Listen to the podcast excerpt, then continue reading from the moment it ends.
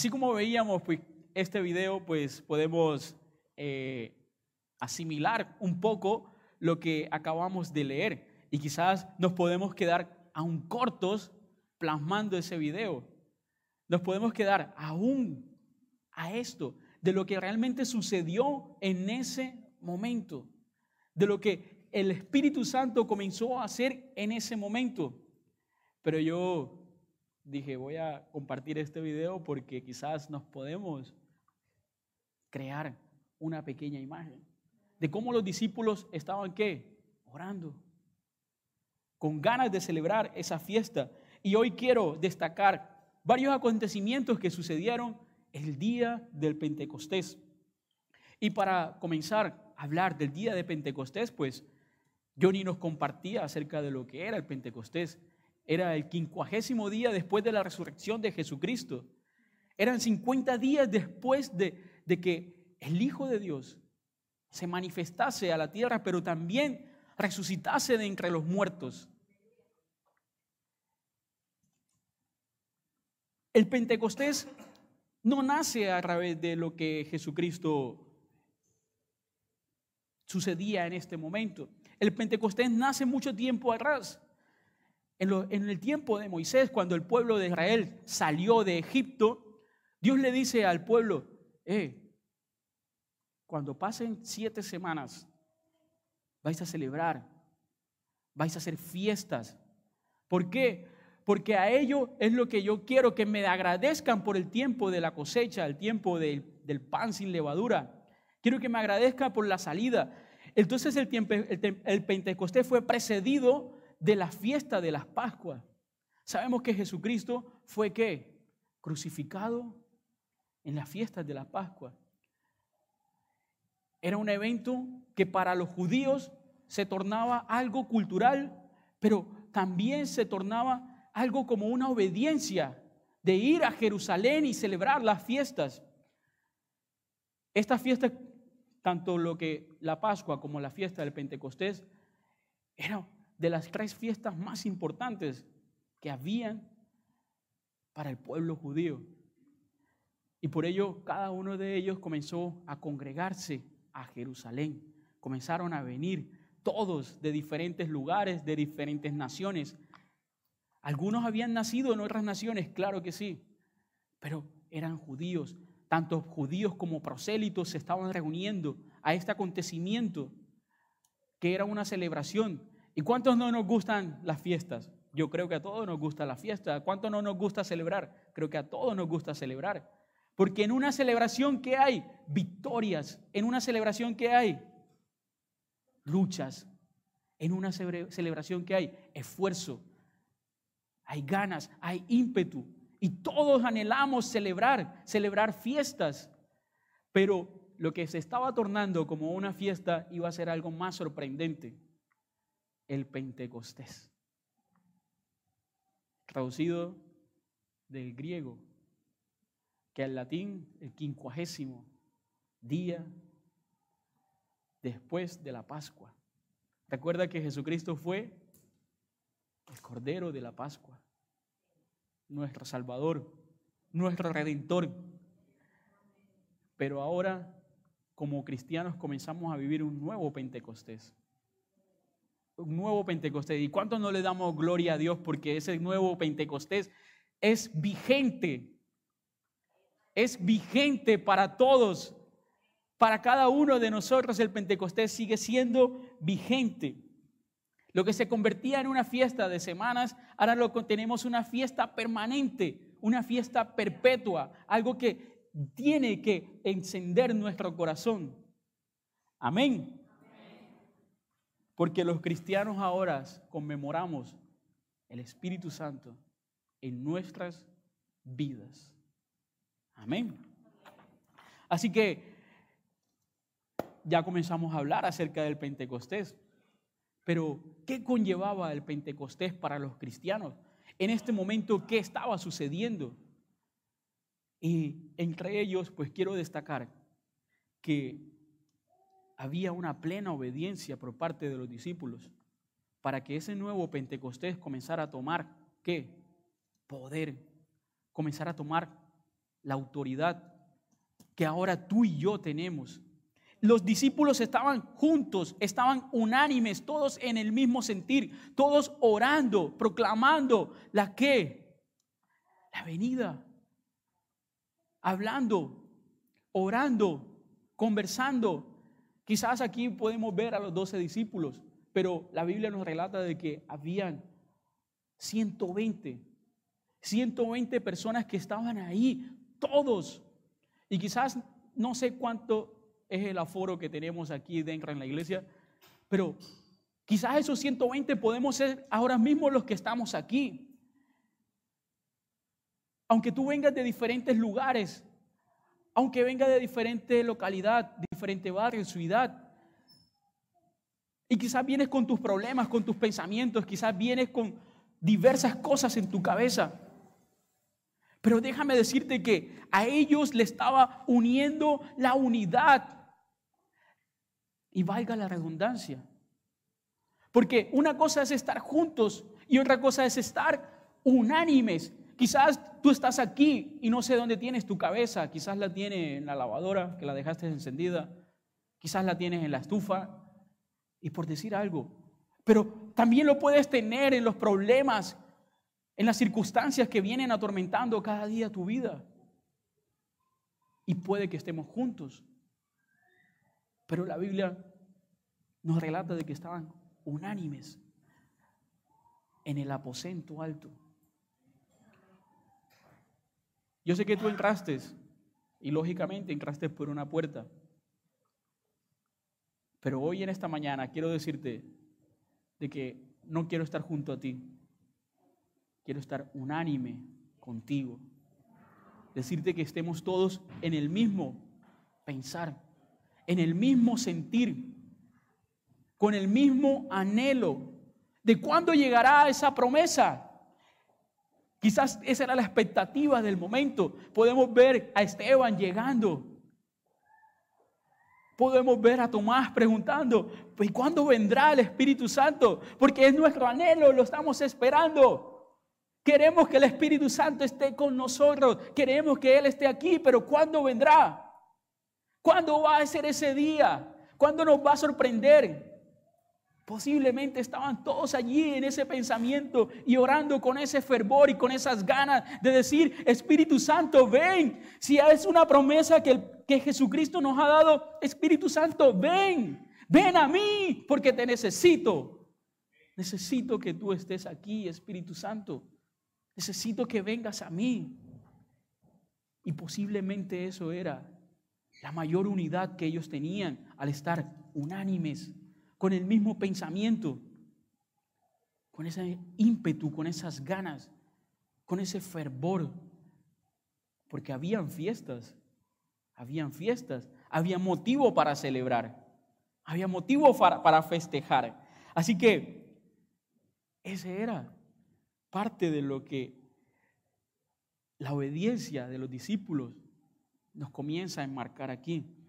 Y podemos preguntarnos, ¿y qué es la obediencia?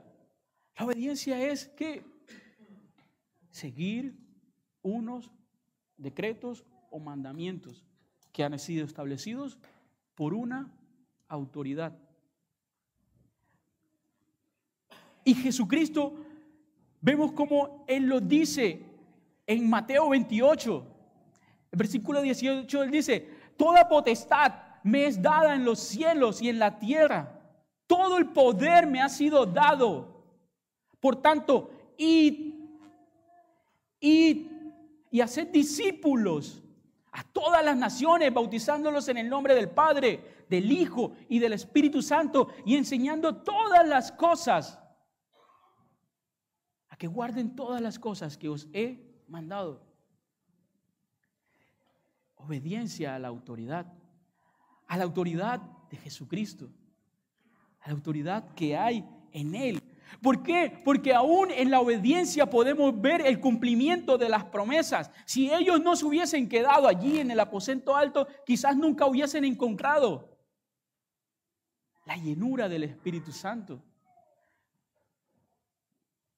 Pablo relata de que Jesucristo cuando resucitó se presentó delante de 500 personas. Pero ¿por qué en este momento habían 120? ¿Por qué en este momento habían 120 personas y no 500 personas? Quizás algunos, uy, ya llegó la hora de comer, me voy. Y lo hacemos. ¿Está mal? No lo sé. Cuando nosotros comenzamos aquí en la iglesia, recuerdo que durante muchísimos años siempre salíamos, éramos los últimos que salíamos. Y comentaba con mi esposa, siempre éramos los últimos que salíamos. Y quizás porque no nos queríamos perder ese momento de, compartir con los hermanos, de disfrutar, de, y siempre llegábamos a la casa a dos y media, tres de la tarde. Todos los domingos llegábamos nosotros a esa hora de la casa. Muy rara la vez que marchábamos pronto, porque para nosotros es un gozo estar aquí en este lugar. Y hoy me gozo de verles a ustedes también, de ver cada silla llena aquí en este lugar. Me alegra. Y, sé que, que quizás de esas 500 personas que había, muchos dijeron, no, pues no llega el Espíritu Santo, me voy. Quizás cuando Jesucristo dijo, eh, en Hechos 1.8, Él dijo, eh, pero recibiréis poder cuando descienda sobre vosotros el Espíritu Santo y me seréis testigos en Jerusalén, en Judea, en Samaria y hasta lo último de la tierra. Pero ¿saben por qué Jesucristo dijo esto? ¿Saben por qué Jesucristo dijo, pero recibiréis poder? Porque quizás muchas veces estamos afanados en las cosas cotidianas, en las cosas que, que, nos roban la paz inclusive. En las cosas que nos roban el gozo. ¿Por qué? Porque si leemos 8.1.7, ellos estaban, Hechos 1.7, ellos estaban preocupados si Jesús iba a restaurar el reino de Israel o no. Señor, dinos si restaurarás el reino en este tiempo. Quizás eso es lo que nos pasa a nosotros, que nos preocupamos por las cosas pasajeras. Restaurarás el reino. Restaurarás mi familia. ¿Y cuánto no anhelamos que Jesucristo restaure nuestra familia? Claro que sí. Claro que anhelamos que Jesús restaure, que Él transforme, que Él nos regale, que Él nos dé los discípulos le preguntaban, entonces los que se habían reunido, en el versículo 6 del capítulo 1, entonces los que se habían reunido les preguntaron diciendo, Señor, ¿restaurarás el reino de Israel en este tiempo? En el versículo 7, Él les dijo, no os toca a vosotros saber los tiempos o las sazones que el Padre puso en en su sola potestad. Punto. No os toca a vosotros saber los tiempos ni las sazones. Pero, wow, aquí viene la buena noticia. Pero recibiréis poder cuando descienda sobre vosotros el Espíritu Santo y me seréis testigos. Eh, aquí hay una promesa poderosa para ti. Que no te toca saber si Dios va a restaurar tu matrimonio. No te toca saber si Dios va a restaurar a tus hijos. No te toca saber si Dios te va a restaurar en el trabajo. Pero vas a recibir poder si te permaneces en Jerusalén. Vas a recibir poder para que el Espíritu Santo empodere tu vida y puedas ver esa restauración completada en Cristo. Y ese tiene que ser nuestro anhelo. Mateo 6, 33, ¿qué dice? Buscad primeramente el reino de Dios y toda su justicia. Y las demás cosas, a ver quién me ayuda. Amén. Porque Dios es un Dios de promesas. Él cumple esas promesas.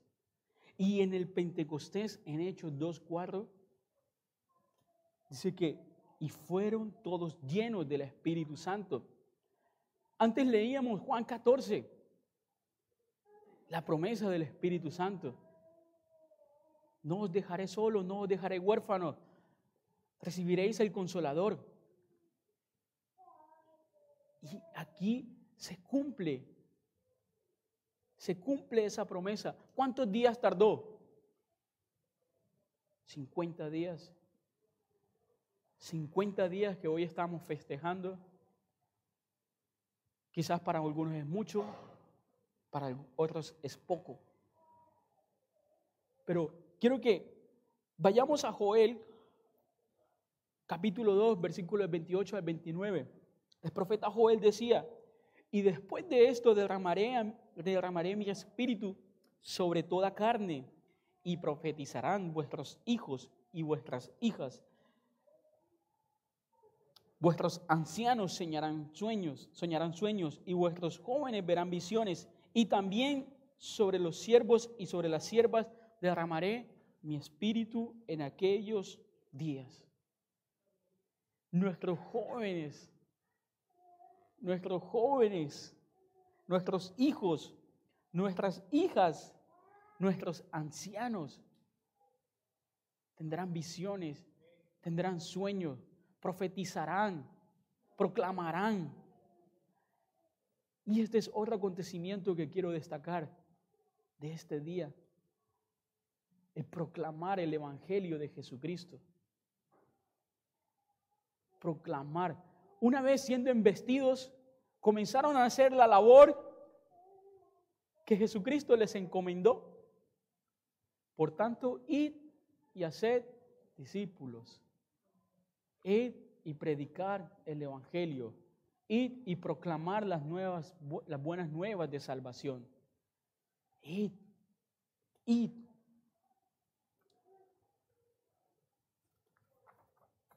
Lo mismo que le dijo eh, lo que él expresó en Mateo 28, lo hizo con mayor ímpetu cuando dijo que iban a recibir ese poder en Hechos 1.8, como hemos leído antes.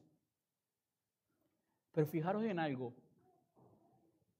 que el hombre que se levanta a proclamar el Evangelio era un pescador del vulgo, de lo más bajo en la clase social, que estaban los pescadores, las prostitutas, los mendigos. Allí ahora se levanta un hombre de la clase social más baja, llamado Simón, ahora conocido como Pedro, porque Dios transforma, porque Dios renueva, porque Dios da propósitos cuando Él empodera. Pedro, que había sido una persona impulsiva, una persona inestable, una persona que llegó a negar a Jesucristo, que llegó a negar al Hijo de Dios, porque eso fue lo que él expresó cuando Jesucristo le dijo, ¿qué dice la gente de quién soy yo? Algunos Elías, otros algún profeta, ¿Y, ¿y vosotros qué decís? Tú eres el Hijo del Dios viviente afirmación clara, verdadera y concisa daba Pedro en ese momento. Pero aún con esa convicción le negó a Jesucristo. Y este Pedro, el mismo Pedro que le había negado, ahora es el que se levanta a proclamar el Evangelio de Jesucristo. Pedro transformado por el poder que recibió del Espíritu Santo. Pedro, ese mismo Pedro. Wow, impresionante. Yo, la verdad, yo digo, Señor, gracias por permitirme estar aquí.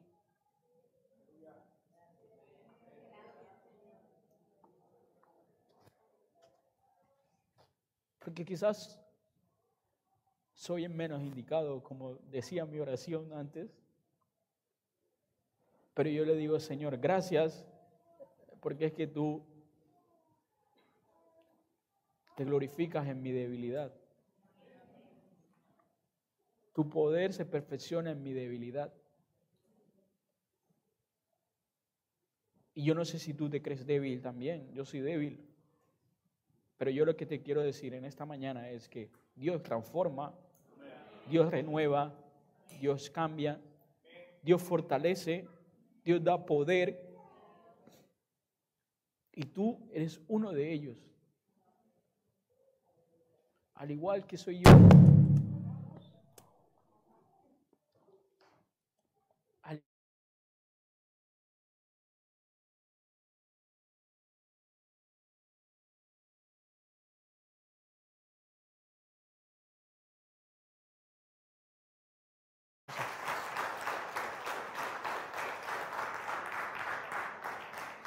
Porque Dios da poder.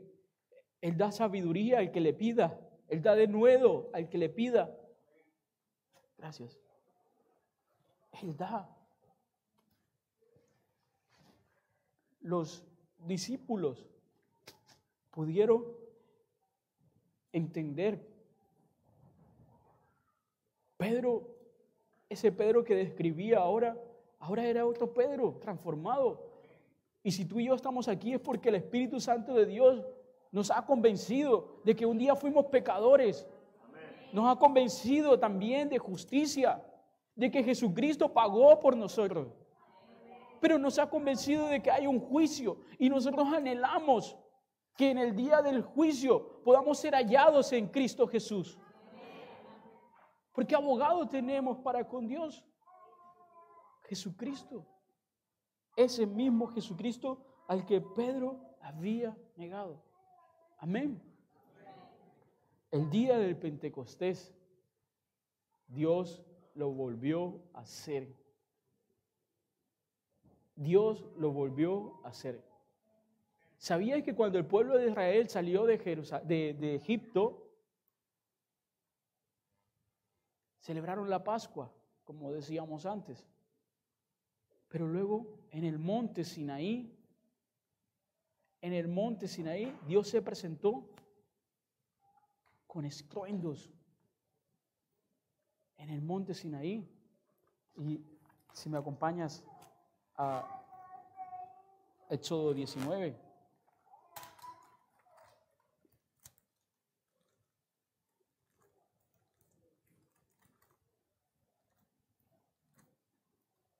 Amén.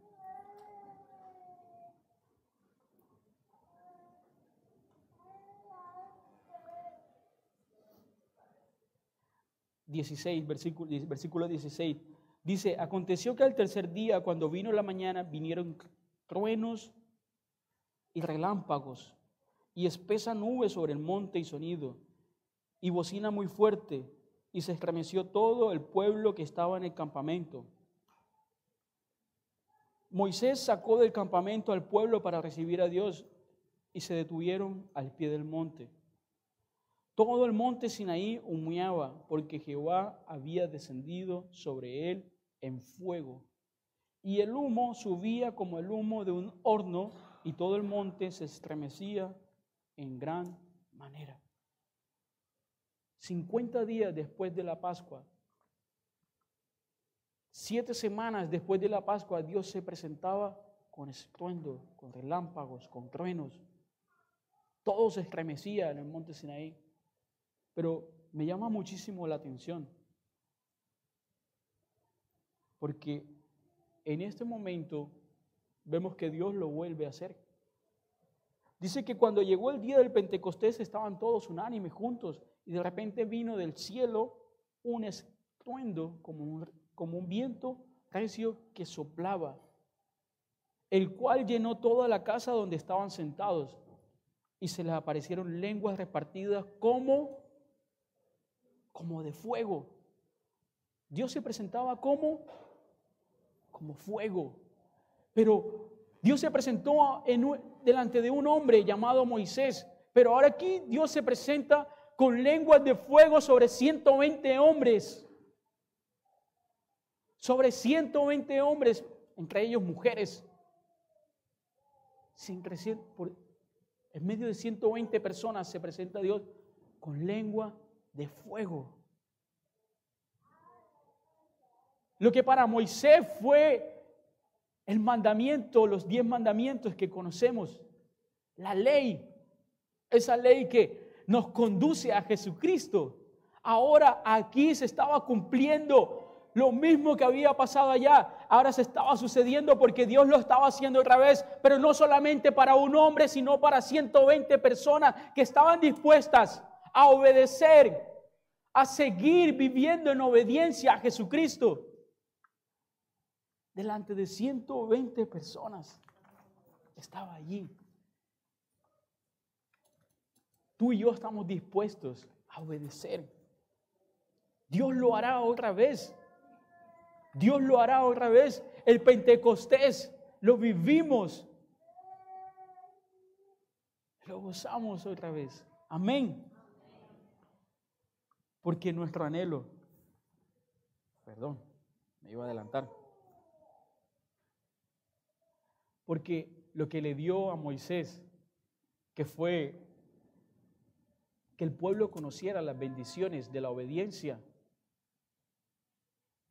ahora aquí ellos recibían que la obediencia traía el cumplimiento de promesas. En el monte Sinaí Dios los hizo con estruendo y relámpagos, pero ahora Dios lo hace con un viento recio,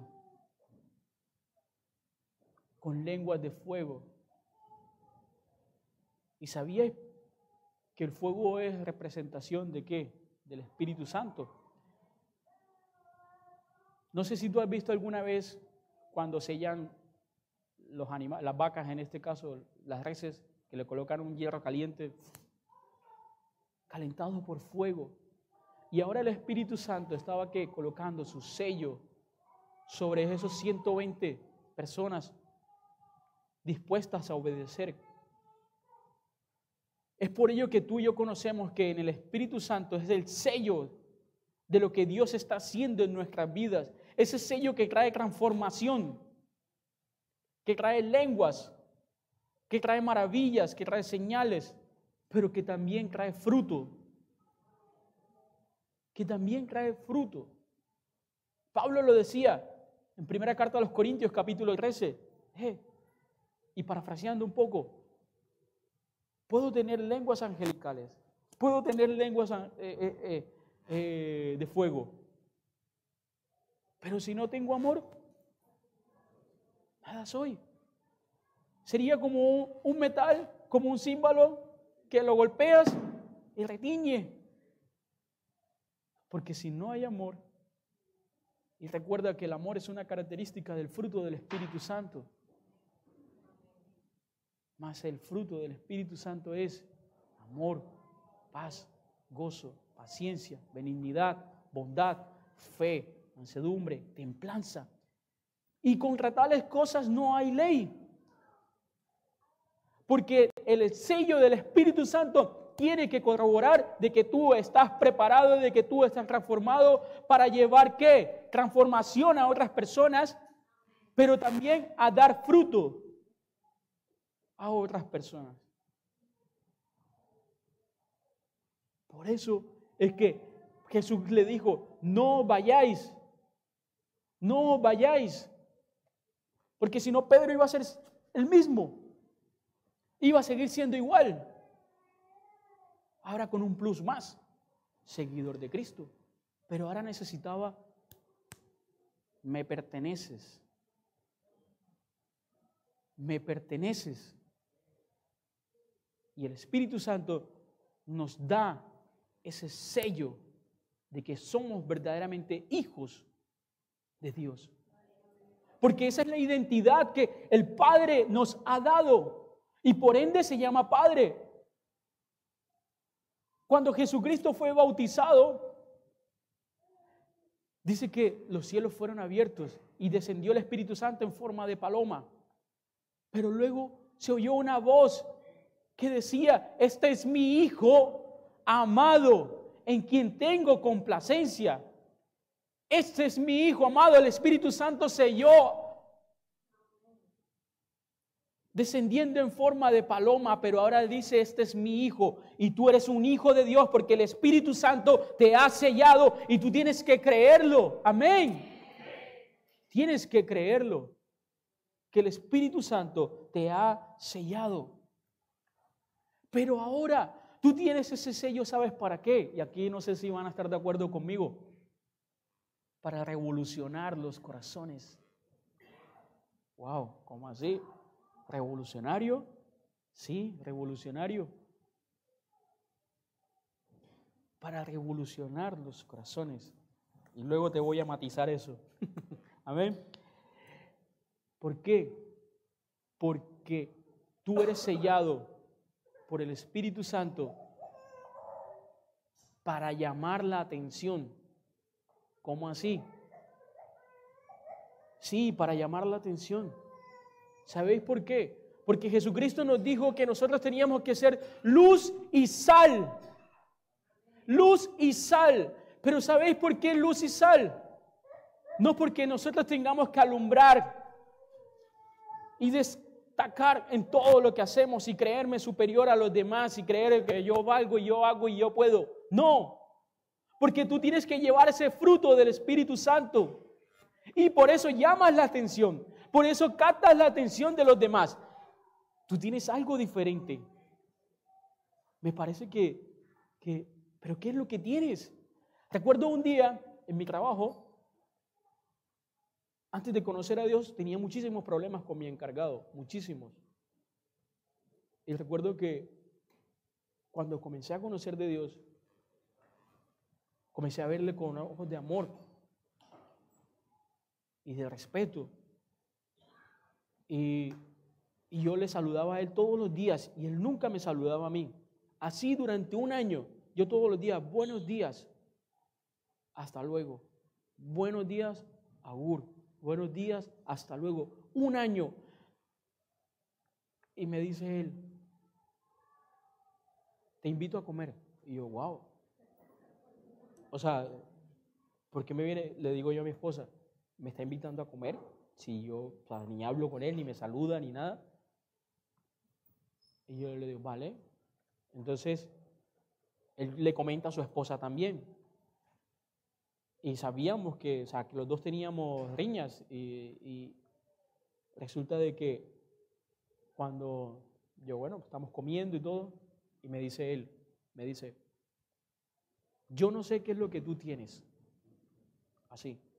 Yo no sé qué es lo que tú tienes, pero yo durante un año no te he dirigido la palabra, no te he dicho ni buenos días, ni te he dicho hasta luego, pero tú sigues siendo el mismo. Tú sigues siendo el mismo. Y yo me quedé como que, eh, sí, porque yo no te saludaba y tú, buenos días, yo no te saludaba y tú, agur. y no sé qué es lo que tú tienes, me dice él. Y yo le digo, ¿sabes qué es lo que yo tengo? El amor de Cristo viviendo en mí. El amor de Cristo viviendo en mí. Cuando yo salí de la empresa, yo salí de la empresa, salí llorando y y me dice, me dice él, gracias porque tú has hecho de mi trabajo algo fácil. Y fue el único que me dio un abrazo. Esa primera persona que, había sido eh, apática conmigo, indiferente, fue la única que me dio un abrazo. Y me dice, gracias por haber hecho de mi trabajo algo fácil. ¿Qué te quiero decir con esto?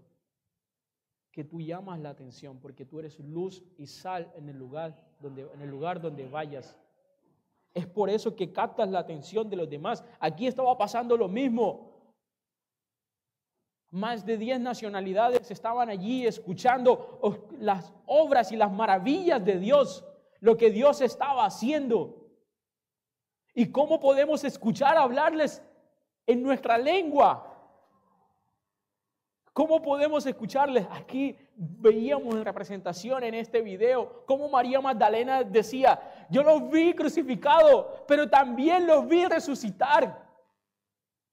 Pedro decía, haré señales y milagros.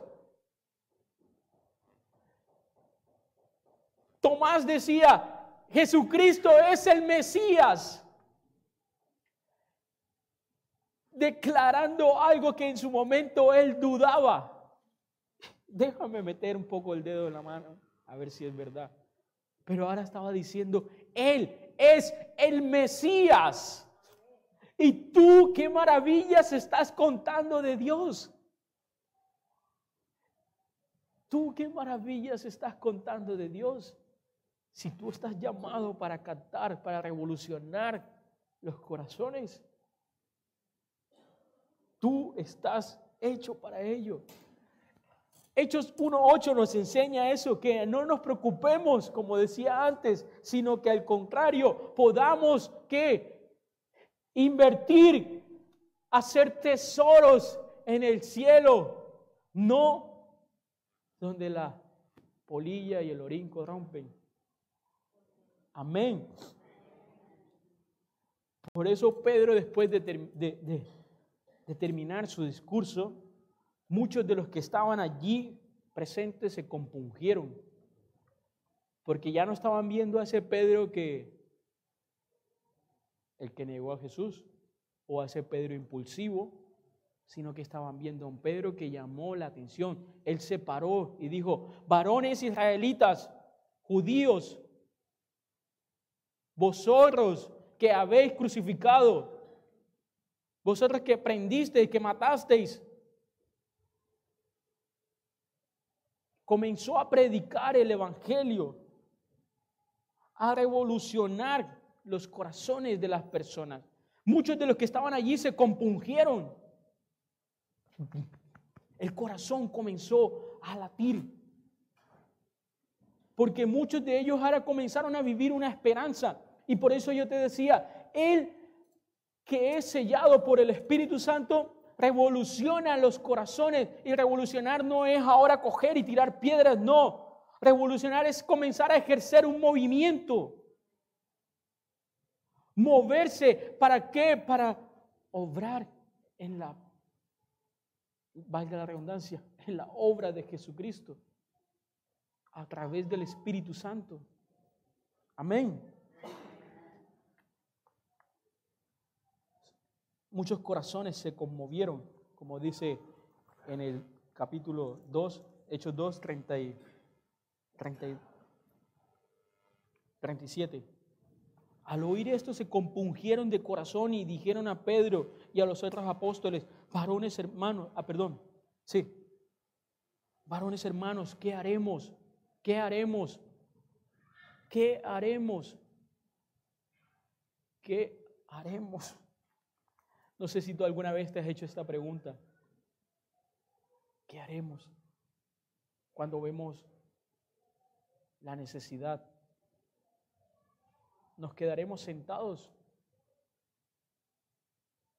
¿O se va a revolucionar nuestro corazón al hacer buenas obras? Esas obras que Dios ha preparado de antemano.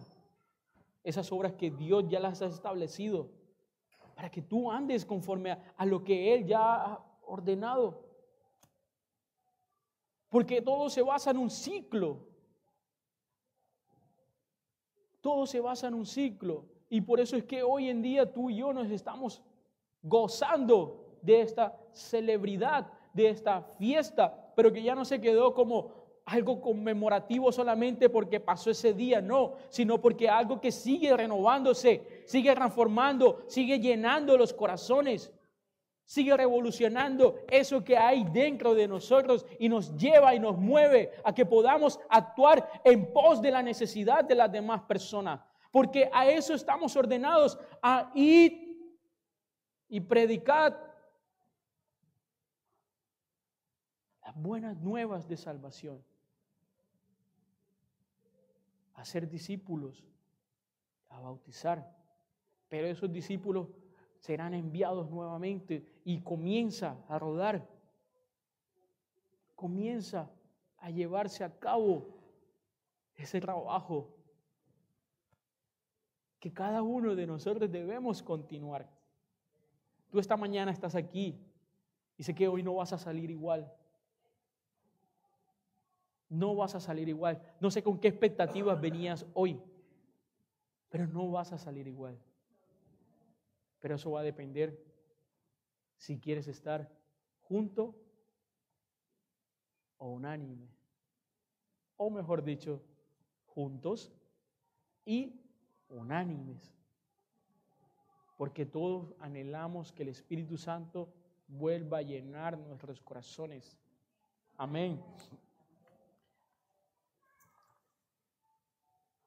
ellos tenían la oportunidad de predicar lo que decía Hechos 1.8. Jerusalén, Judea, Samaria, hasta el último de la tierra. La Biblia nos dice que ahí estaban reunidos ¿quiénes? Eh, perdón. Estaban reunidos los partos, los medas, los elamitas, versículo 9, y los que habitábamos en Mesopotamia, en Judea, en Capadocia, en Ponto, en Asia, en Frigia, en Panfilia, Egipto, en las regiones de África, más allá del Sirene, y romanos y residentes, tanto judíos como prosélitos, cretenses y árabes. Estaban muchas nacionalidades allí reunidas. Comenzaron a, tenían, digamos, la tenían fácil. Era predicarle esto porque eso se iba a llegar hasta lo último de la tierra. Y lo más probable es que eso haya sido lo que pasó. Que Dios comenzó a preparar los corazones de las personas en otros lugares a través de lo que sucedió en ese momento. Recuerda que Jerusalén era un epicentro para los judíos. Todos los que llegaron en ese momento a Jerusalén tuvieron que volverse a sus hogares, hablando de esas señales y de esas maravillas. Y cuando Pablo tuvo la oportunidad de hacer estos viajes, encontraba corazones ya blandos, corazones que estaban dispuestos a seguir siendo revolucionados. ¿Por qué? Porque la lengua que ellos tenían eran lenguas de fuego. ¿Y el fuego qué hace? Enciende. Enciende. Y corazones que se encendieron, que se apasionaron por Jesucristo. Por ello se convirtieron más de tres mil personas. En el primer discurso, tres mil hombres, sin contar niños y mujeres. En el primer discurso que Pedro lanzó, porque estaba lleno del poder del Espíritu Santo. Porque como cristianos tú y yo estamos llamados a revolucionar esos corazones también, a encender, a ejercer que los corazones se conmuevan y puedan ver a, Jesús como ese Salvador. Pablo decía, no me avergüenzo del Evangelio porque es poder de Dios. ¿Para qué? Para salvación a todo aquel que cree, primeramente a los judíos y luego a los gentiles, a todos, a todos. Y esto tiene que ser nuestro anhelo. Por eso te digo, no podemos salir igual hoy. Tenemos que salir empoderados también hoy. Porque eso es lo que haremos. Eso es lo que haremos. ¿Sabías que para Dios no era casualidad elegir este día? Para Dios no era casualidad que ese momento se llevara a cabo, ese día cuando muchas personas se iban a congregar para una fiesta. Para Dios no era casualidad. Él ya sabía cómo iba a ejercer que esa palabra y esa promesa se cumpliera. Por eso es que vemos allí el nacimiento de la iglesia. Cómo esas lenguas de fuego, ese poder encendió ahora una iglesia que comenzó a crecer, a crecer y a reproducirse. Amén. ¿Y sabíais por qué? porque el mensaje estaba claro. ¿Cuál era el mensaje? Jesucristo. Jesucristo es el mensaje. Tú vas a salir hoy teniendo claro algo.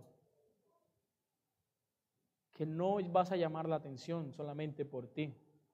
Porque yo hago, yo puedo y yo puedo. No. Es porque Jesucristo es la luz que alumbra en ti. Por eso te llamó él ser, a ser luz y sal. Amén. Y ese es el fundamento de nuestra fe. Jesucristo. Los discípulos hablaron de las maravillas de Dios, las maravillas que Cristo les enseñó. Vamos a salir hoy proclamando lo que Jesucristo ha hecho en nuestras vidas. Amén. En Hechos 2, 32 y 34 dice que a este Jesús resucitó Dios, de lo cual todos nosotros somos testigos. Así que, exaltado por la diestra de Dios y habiendo recibido del Padre la promesa del Espíritu Santo, ha derramado esto que vosotros veis y oís. Estaba casi concluyendo Pedro su mensaje. ¿Cuál mensaje? A este Jesucristo. A este Jesucristo que lo visteis crucificado, que lo visteis morir, que oísteis de él. Pero ahora este Jesucristo es el que resucitó. Él es la resurrección. Y Pablo más adelante lo corrobora.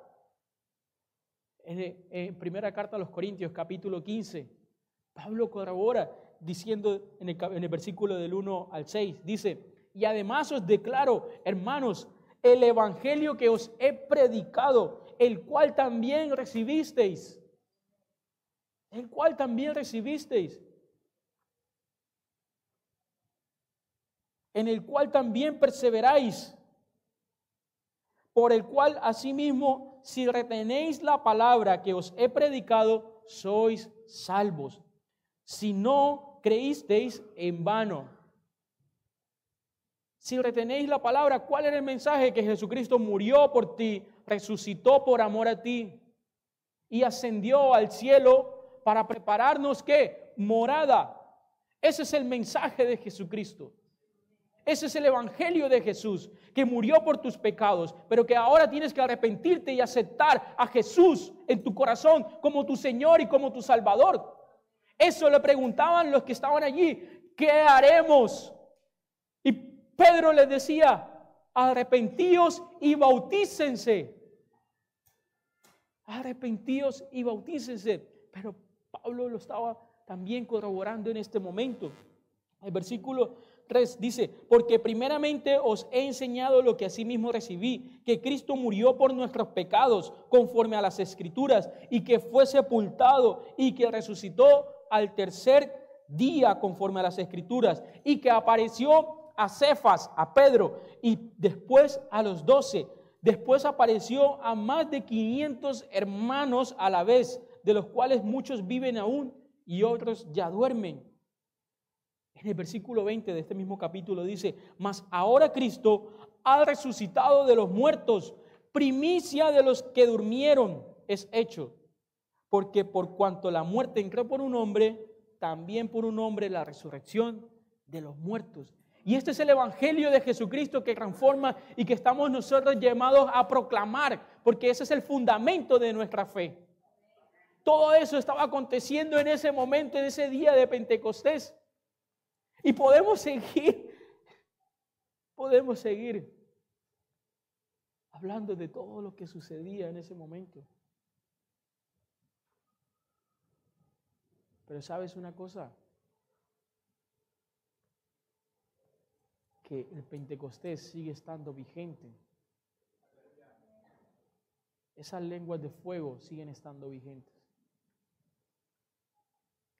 Jesucristo fue la primicia de la resurrección. Y no porque haya sido el primero en resucitar, no. Siempre me decía esa pregunta, pero si Lázaro resucitó, si resucitó eh, Eliseo también a, la hija del hijo de la viuda, el hijo de la viuda de Naín también. Y yo decía, pero si Jesucristo no ha resucitado, o sea, hemos dicho que Jesucristo es la primicia de la resurrección. Pero ¿sabéis por qué se dice que Jesucristo es la primicia de la resurrección? Porque Él murió una sola vez y resucitó. No volvió a morir. Por eso es la primicia. Los otros que resucitaron murieron. Porque era ley de vida pero Jesucristo es la primicia. Y por ende, Pablo sigue describiendo aquí que tú y yo ahora tenemos ese regalo, esa dádiva, porque Romanos 6, ¿qué dice? Más la paga del pecado es la muerte. Más la dádiva de Dios es vida eterna en Cristo Jesús. Él es esa primicia. Jesucristo es esa primicia, la cual tú puedes gozar. Quiero concluir preguntándote, ¿qué haremos? ¿Qué haremos? ¿Qué haremos? Preguntaban estos varones, ¿qué haremos? Nosotros ya estamos arrepentidos y ya nos hemos bautizado. Creo que sí. Si no te has arrepentido, es tiempo de arrepentimiento. Si no te has bautizado, también. El bautismo es para ti también.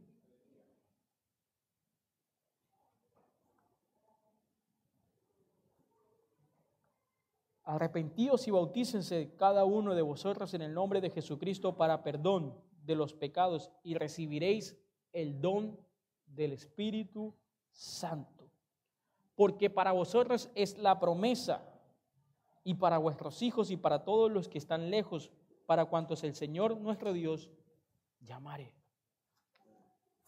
Si ya estamos bautizados, si ya nos hemos arrepentido, si ya nos hemos bautizado, ¿qué haremos? ¿Qué haremos? ¿Qué dice ahí? Para que recibáis el don del Espíritu Santo. Entonces una cosa nos hará falta. Nos hará falta una cosa, recibir el don del Espíritu Santo. Por eso yo te digo hoy, gracias por estar aquí, gracias por escuchar la palabra del Señor, pero ahora tú decides, ¿qué haremos? Y quiero que te coloques sobre tus pies. Porque antes decía, no quiero estar solamente junto a ti, quiero estar unánime a ti. Quiero estar unánime a ti.